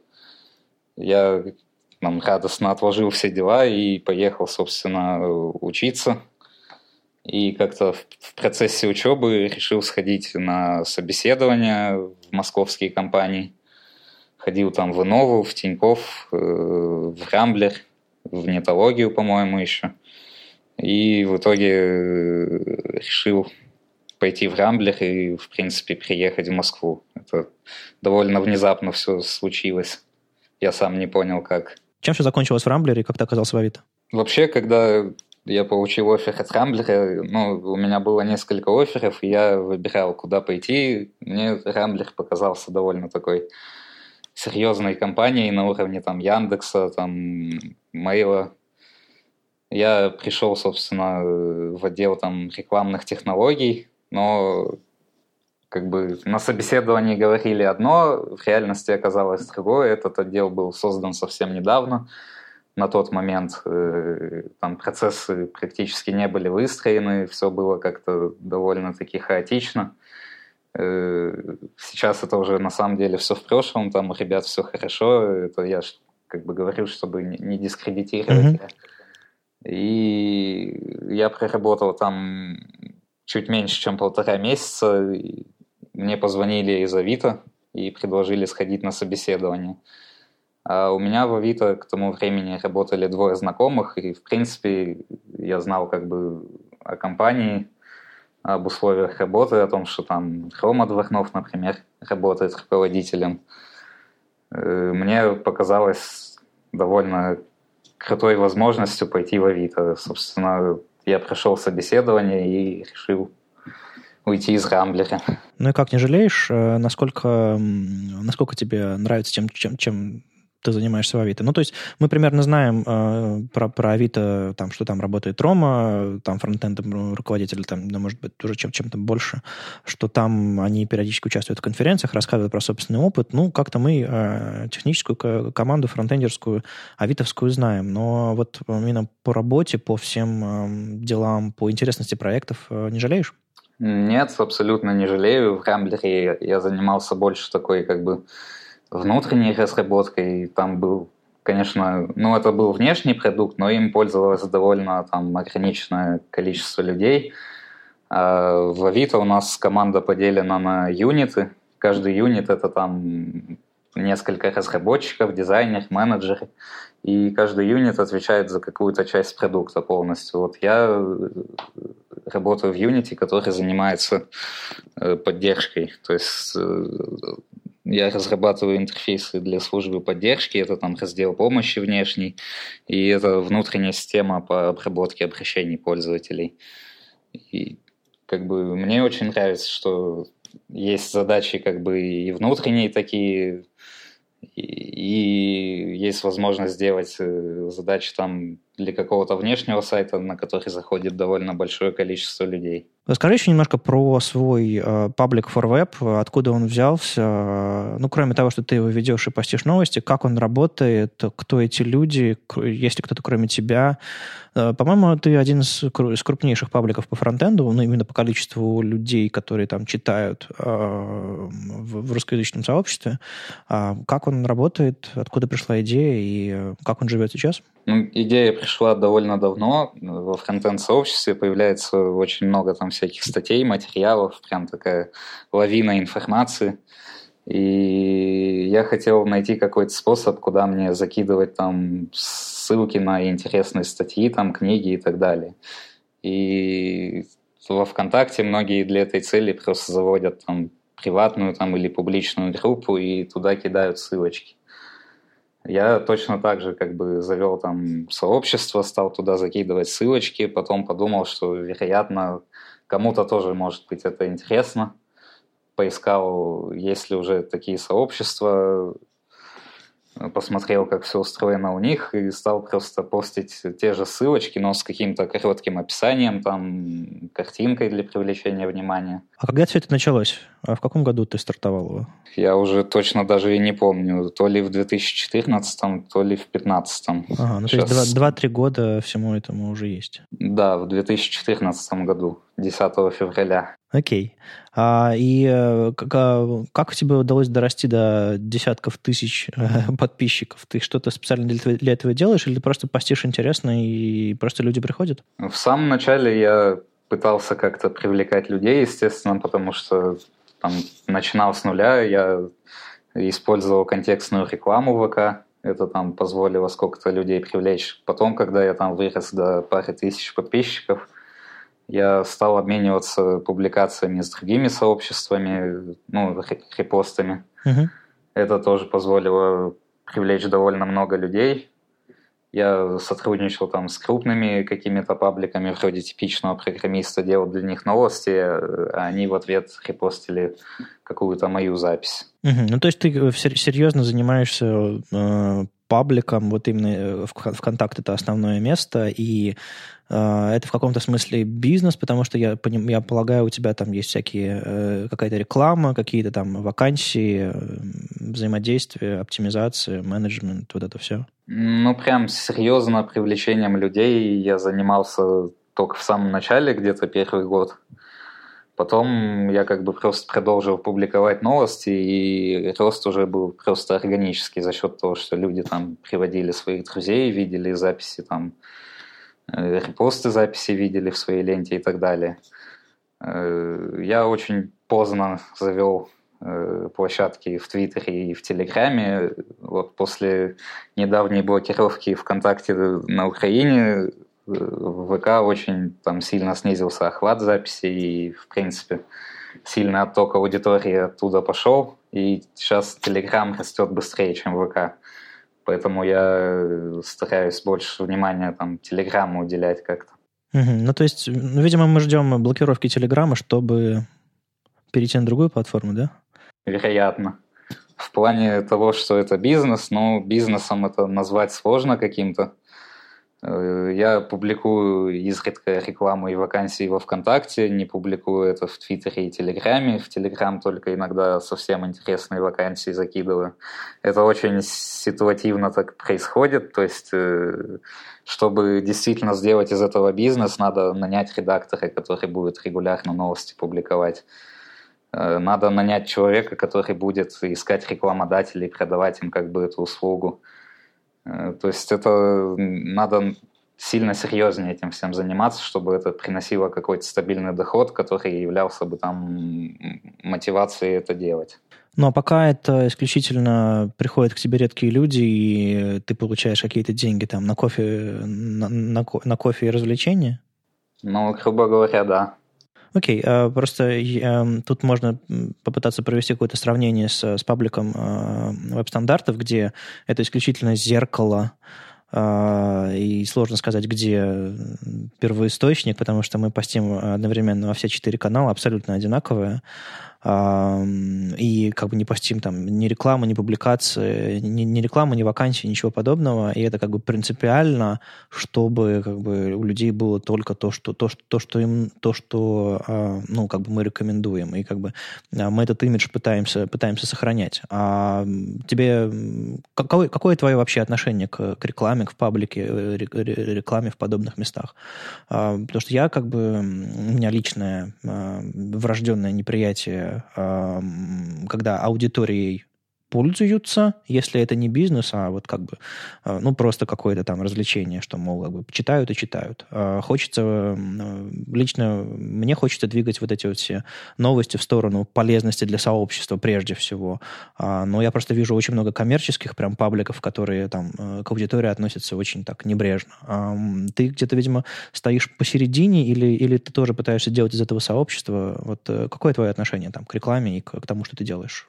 Ну, скорее где-то посередине, то есть как бы там приятно иногда получить какой-то бонус материальный от того, что вкладываешься в это сообщество, публикуешь там регулярно новости.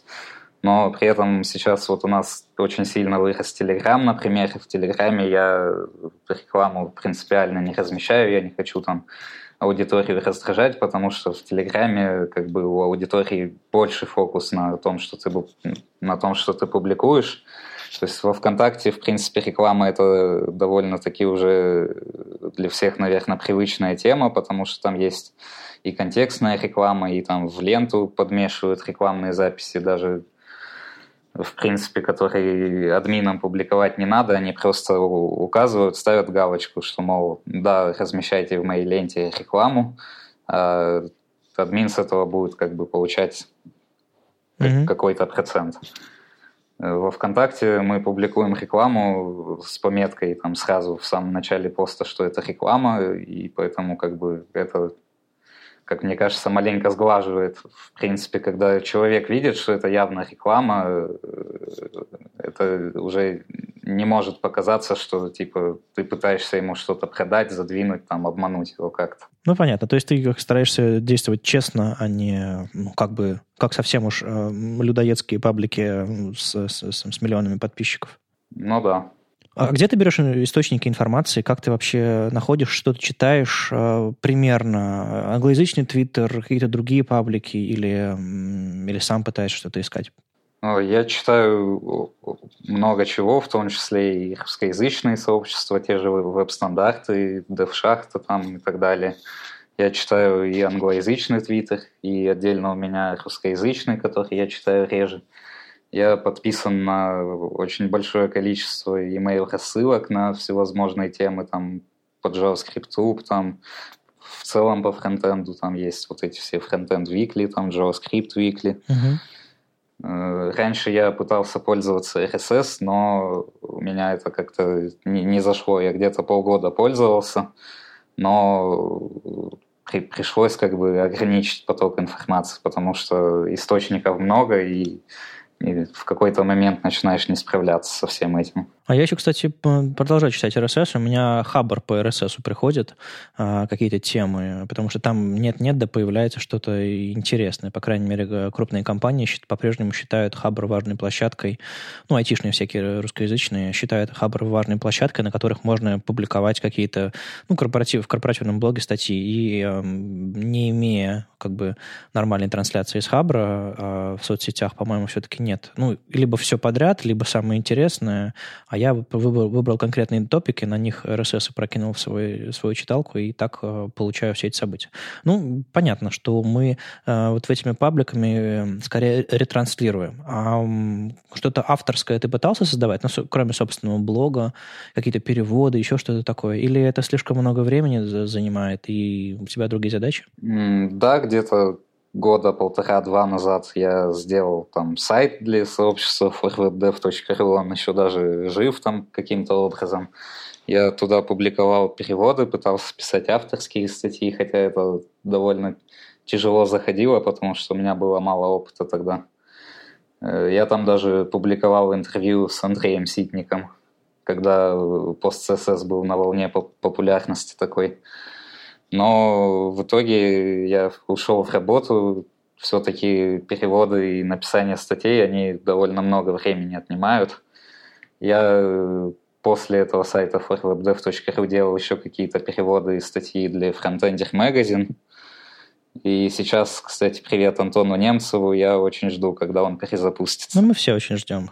Чтобы, чтобы хотя бы вернул то, что там было, а угу. не публиковал новое. Угу. Угу.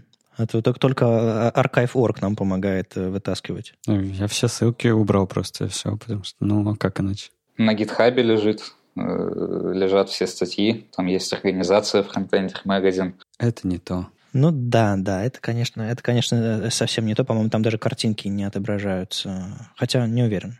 Получается, что для тебя это скорее какое-то хобби, э, которое ты делишься с людьми э, материалами, которые читаешь, ты видишь какое-то развитие, будущее всему этому паблику? Или просто будешь вести, пока оно ведется? Или, может быть, введешь каких-то новых людей в редакцию, будешь делать из этого или бизнес, или сообщество? Ну, я стабильно буду вести, пока оно ведется, публиковать новости, материалы. Я пытался раньше привлечь кого-то в редакцию, то есть чтобы кто-нибудь тоже публиковал статьи, но как-то не получилось. То есть, во-первых, непонятно, какая у людей должна быть мотивация, что, чтобы это делать. Э, материальная мотивация, как мне кажется, это не совсем то. То есть там нанимать человека, платить ему деньги, это больше как для галочки он будет тогда публиковать какие-то анонсы. С другой стороны, как бы у меня там есть какие-то принципы, по которым я выбираю материалы и оформляю их, и тоже сложно нового человека в это все ввести. Э, в принципе, перспектив там для развития много. Можно начать делать какие-то метапы, можно там конференцию сделать, можно э, там продолжить тот же сайт вести forwebdev.ru, писать туда статьи, но пока что э, у меня нет на все вот это времени. Я надеюсь, что когда-нибудь у меня появится больше свободного времени и я смогу сделать что-нибудь более интересное, чем просто публиковать новости. У, меня к вам, к обоим, экспромт-предложение. А может вам объединить усилия и делать что-то одно? Потому что есть ощущение, что вы занимаетесь одним и тем же. А, ну, это, знаешь, это как, а может быть, может быть, нам смержить это Firefox и, и Google Chrome в, в, один, в один движок или, не знаю, закрыть проект? Не, это совсем не то же самое. Не, я к тому веду, что, по-моему, конкуренция, она э, рождает разнообразие. Ну, мне кажется, если сравнить э, э, тематику новостную у, как бы, у, фор, у ForWebDev, э, у ForWeb, э, я правильно говорю, да? ForWeb, да. Да, если сравнить ForWeb и веб-стандарты, то тематика отличается. Я стараюсь больше про стандарты, больше про, про верстку. У тебя, Андрей, я вижу больше JavaScript и больше того, что ближе к тебе. И, э, ну, просто они, по-моему, жанрово отличаются в этом смысле. Но при этом они могли бы э, вместе, в совокупности, дать гораздо больше э, возможностей. Ну, насколько я знаю, люди в основном читают и то, и другое. А если там типичный фронтендер, который в ВКонтакте получает информацию, он, наверное, подписан на это, другое, и, и третье, и четвертое, что-нибудь еще. Э, я думаю, людей только раздражает, когда дубликаты появляются, когда выходит новость одна, потом выходит новость вторая же, это как бы может немножко раздражать. Но, насколько я знаю, ты у себя в ForWeb не гонишься за оперативностью, ты иногда постишь какие-то вещи, которые просто интересны. То есть это не всегда новости, это скорее типа, а вот интересная штука, которая, не знаю, там полтора или полгода, а, но все равно она по-прежнему интересная. Так я понимаю? Ну да, раньше я пытался составить какую-то сетку публикаций, чтобы там каждый день выходило там по 6 публикаций с интервалом 2 часа. Потом я понял, что это гиблая затея. И сейчас я, в принципе, больше публикую те материалы, которые я сам где-то нашел, там прочитал, и типа могу за них, так сказать, поручиться. Ну, то есть что-то, то есть что-то, что-то свежее, скорее, чем э, просто что-то интересное. И так, и так. То есть э, я публикую и совсем какие-то старые материалы, на которые там случайно где-нибудь в интернете наткнулся, и вижу, что они действительно полезны. И если там какая-то новость там выходит, не знаю, там новый релиз веб-пака или еще чего-нибудь такого, я тоже стараюсь это как можно оперативнее публиковать. Ну, вот видишь, Леша, мне кажется, они все-таки немножко разные. Но как бы я, я всегда рад э, объединять что-то, но тут, знаешь, ну, амбиция основателя и вот это вот все. Ну да, да, типа не, не сойдетесь во мнениях, да, я понимаю. Но э, при этом согласись, что потенциал таких вообще объединений, он есть. И, например, вот тот же самый Smashing Magazine, это ведь э, тоже штука, которая все-таки не едет э, только руками Виталия. Ну, у него огромная редакция. Когда-то начиналось там с двух людей, по-моему, этот сайт. А, ну, просто, а, по-моему, Виталий сделал просто из этого full-time бизнес для себя в какой-то момент. И отсюда пошел более серьезный подход. А, я бы тоже очень хотел сделать из проекта веб-стандарты свой единственный бизнес, э, ладно, не бизнес, но основной, свою основную занятость, которая приносит мне доход и конференции, и сообщество, и паблик, еще что-то такое. Не коммерциализируя это для конечных слушателей, чтобы люди платили, платили подписку там за что-нибудь такое, а именно находя возможности получать доход за то, что я, я делаю. Но я очень сомневаюсь, что это когда-то произойдет. Мне кажется, это абсолютно нереальная вещь, которую ты описываешь, потому что если даже посмотрим на тот же самый Smashing Magazine, а, там коммерциализируется все хорошо. И если получается, что ты хочешь сделать что-то серьезное, вот такое вот большое, ну, как бы э, не уйти от этого. Ну, я имею в виду, что потенциал для этого есть, Потому что Smashing Magazine, конечно, хороший, но 80% а, фронтендеров по-английски читают, если и читают, то только когда им придется. Они не могут прочитать длинную статью просто потому, что им а, во время обеда, потому что они типа расслабленно могут прочитать. Нет, если им придется прочитать статью, они прочитают. А так они стараются, когда читаю фронтенд статьи, немножко отдыхать. А значит, это можно делать по-русски и так далее, и так далее.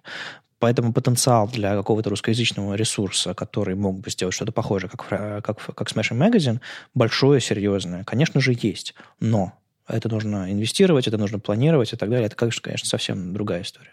Ну вот да, и, возможно, вот такие вот объединения могли бы позволить к этим идеям приближаться. Ну ладно, Андрей, мы еще поговорим про, про объединение в, гип, в гиперпортал по, по фронтенду как-нибудь. А если у кого-то из нас, не знаю, возникнет, возникнет подобное желание. Или мы найдем инвестора. Леша, будешь инвестором? Не знаю, обсудим потом. Ну да, о чем мы вспомнили про Smashing Magazine. А, по, по, под завершение нашего выпуска я страшно поздравляю изо всех сил поздравляю а, Виталия Фридмана за то, что они наконец наконец-то перезапустили свой проект. В верстке поучаствовал там Сару Свайдан и куча, куча людей из редакции. А, а, сайт совсем по-другому выглядит, совсем по-другому работает. У них появились какие-то модели подписки, как, как, какой-то там Smashing TV. А, но мне кажется, они немножко затянули с э, релизом. Я, кстати, не знаю, затянули они или нет, потому что я, я не ждал ничего от Smashing Magazine. Мне, знаешь, как-то, ну, э, это, в общем, не вещь, которой ты пользуешься. То есть ты прочитать-то мог тексты и там. И вот если у нас есть российский пример, получается, не знаю, ну, российский, ну, окей, пускай российский, я не, правильно или нет, не знаю, а то, что Антон Немцов делает. И вот то, что он положил сайт, э, чтобы его переработать, это гораздо хуже, чем бы он это перерабатывал 2-3 э, года, точно так же, как это делал Виталий. То есть самое важное — это доступность контента. Если она была, uh-huh. она должна быть. И в этом смысле я, например, от Smashing Magazine ничего не ждал. Ну, обновили дизайн, стало, наверное, лучше, читать, наверное, лучше. Но это же не какая-то э, штука, которой ты пользуешься каждый день, по крайней мере, мы у себя в сообществе. И, и я имею в виду, это не инструмент, вот. Угу. Это не инструмент для разработки новых проектов и так далее. Это, ну, это... частично да, потому что иногда ты э, ищешь э, материалы какие-нибудь и понимаешь, что хорошая документация, поэтому или статья об этом есть на Smashing Magazine, если бы они положили его на полгода, интернет бы встал, а, разработка бы встала, потому что пришлось бы искать документацию в другом месте. По крайней мере, обучение могло бы встать, как оно встало из-за того, что мы очень много ссылались на Frontender Magazine. А, ну, не встало в смысле, а как бы пришлось менять ссылки в описании к нашим там лекциям. А, вот это вот проблема. Поэтому есть некоторые ресурсы, системообразующие. И Smashing Magazine стал им. И я рад, что они перезапустились, и параллельно... Э, ну, потому что они не просто сделали редизайн, вот в чем дело. Они э, уехали с WordPress. Они... Э, Ой, да господи, это же это внутренняя штука. Это же, это же имеет значение только для них. На чем они там живут, это имеет значение только для них и их команды. Для а, обычного пользователя да без разницы, что у них там крутится, но согласись. Нет, я имею в виду, что объясняя, почему это длилось так долго и было так сложно, ну, я пытаюсь а, а, сказать, что они, у них архитектурно было все с самого начала очень сложно, потому что они начинали с WordPress, потому что, ну, как бы, закинул и поехали. Я не уверен, был у них там Bootstrap в самом начале, но наверняка был. Э, или что-нибудь такое. Ну, кто знает. Э, я почему-то думаю, что Bootstrap тогда не было. Возможно, да. И получилось, что они долгое время пытались выехать из этого эм, из, этого, из этой сложной системы во что-то более адекватное, легкое для работы. Насколько я понимаю, у них там markdown-файлы в основе, там Netlify на бэкэнде, и можно понять, почему это заняло кучу времени. Потому что доклады Виталия про то, как они редизайнили смешинг, я слышал первые год назад, два года назад. Ну, то есть, и Черт, не знаю, что сказать. Наверное, это слишком большой, сложный проект, чтобы просто его взять и переписать. Э, на сайте еще много багов, много неудобностей эм, а, и странностей, но о, да. Наконец-то они это сделали. А что там тебе такого не понравилось, Леш? Я историю обещал про Safari, почему я им пользуюсь. Потому что это на самом деле очень удобный браузер, если вам периодически приходится убеждаться, что интерфейсы оттестированы нормально. Потому что чаще всего, если они оттестированы ненормально, в Safari вы увидите какие-то проблемы. И что? И что? Ну, конечно же, я зашел э, в браузере и, конечно же, увидел кучу тоже всяких э, мелких помарок, э, недоработок, э, недосмотр. Ну, я думаю, это типичная проблема выпуска больших э, редизайнов. Э, основная проблема, как мне кажется, это это не красный фон, как вы могли бы подумать. Это их э, анимационные всплывашки при наведении, которые увеличивают размер, потому что оно очень криво сейчас перекрывает контент. Вы в течение анимации можете увидеть, как ничего не перекрывается. Mm. И, перекрыва... и щелкает это только в самом конце. Это отвратительно выглядит, на мой вкус. А, ну и вот похожие вещи, как буквы прыгают при изменении цвета, когда а, из-за анимации, э, видимо, то ли ViewChange не использует, либо что-то еще. А, ну, такие типичные э, проблемы выпуска большого редизайна, э, когда глаз уже замыливается, потому что я уверен, что в процессе тестирования у них было гораздо большее количество проблем, с которыми они э, наверняка героически справились. Э, и тем не менее пошлифовать этот интерфейс еще нужно будет. И на самом деле пошлифовать и статьи нужно будет, потому что э, с форматированием не все хорошо. Некоторые код э, хорошо форматирован, некоторый код э, слеплен в одну линию, и, и там каша просто. То есть э, они молодцы, что они переехали на эту систему. Теперь их задача отшлифовать все. Я еще хочу обратить внимание на то, что они делали там редизайны, там с технической стороны перерабатывали это все не просто ради того, чтобы там технологический стек обновить и так далее. А, как бы Виталий говорил, что уже давно там доходы от рекламы, например, падают и что они, в принципе, делают намного больше, чем просто выпускают статьи. То есть у них еще книги выходят, конференции всевозможные проводятся. И они в новом дизайне как раз именно вот на всяких таких штуках делают акцент. Плюс э, дают возможность э, подписаться там, то есть там три плана, по-моему, подписки есть, и э, которые там дают кучу плюшек в виде там записи вебинаров, книг новых и так далее. И как бы в первую очередь это делалось, делалось ради того, чтобы изменить вот эту бизнес-модель, так сказать. Ну да, видно, что они не просто сделали редизайн и оставили тот же самый контент, а это они просто перевернули все ну, вывернули, вывернули наизнанку, чтобы было понятно, что, чем они еще занимаются, кроме, кроме статей, за которых мы всех знаем и любим. А, ну, то, те же самые мысли у меня долгое время были насчет, насчет сайта веб-стандартов, который сейчас заморожен, веб-стандарт.ру. Э, я тоже все, первым делом хотел э, показать на нем, что мы занимаемся конференциями, переводами, словарем, э, есть видео, есть какие-то там, есть Slack, еще что-то такое. Все, обо всем этом люди не знали, когда заходили на сайт WebStandards.ru. И, ну, я немножко за, а, закопался в этом проекте дизайна и ре, ре, переоткрытия этого сайта, и, может быть, когда-нибудь стартану заново. Но сейчас у меня была похожая задача, и сейчас он, конечно, сайт заморожен, и это очень-очень жаль. А, но я рад, что у кого-то получилось. А, два года мы готовы были ждать, и я надеюсь, доходы и от рекламы, и от подписок, и от книг, и от событий, и от всего остального позволят проекту Smash Magazine продолжать нас радовать хорошим.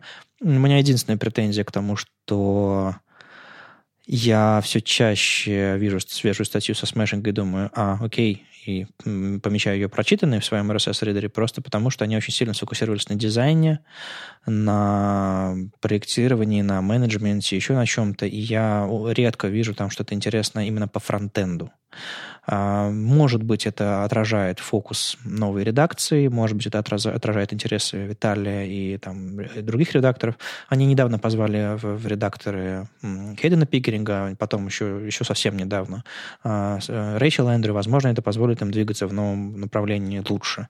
Но для себя я замечаю, что мне все реже интересно то, что они публикуют. Может быть, это я. Я думаю, что они просто хотят э, более обширную тематику взять. И мне кажется, что в этом смысле они правы, потому что им нужно если, опять же, мы думаем про рекламодателей и про жизнь проекта, им нужно расширять аудиторию. А если они уже все, всех фронтендеров вокруг себя собрали, то что же делать дальше? При этом на самом деле абсолютно нормально, что они говорят про дизайн, про UI, про типографику.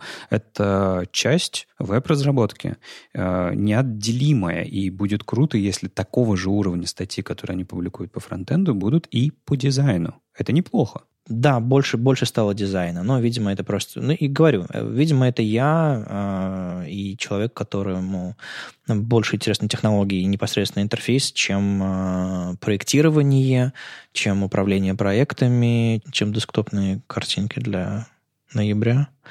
Это мне больше всего на, на, на Smashing, как всегда, не нравилось, э, что они выпускают э, календарь для десктопа. я каждый раз думаю, господи, зачем? Ну, ну, ну ладно, это я. В общем, всей команде и Виталию персонально огромное спасибо, что они дотащили этот проект, и удачи в развитии.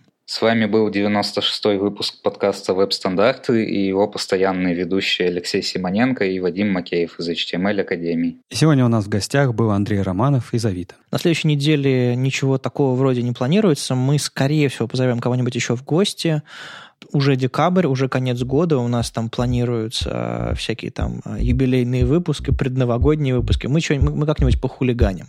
Так что вы оставайтесь с нами, подписывайтесь на нас, где вы можете на нас подписаться, и услышимся на следующей неделе.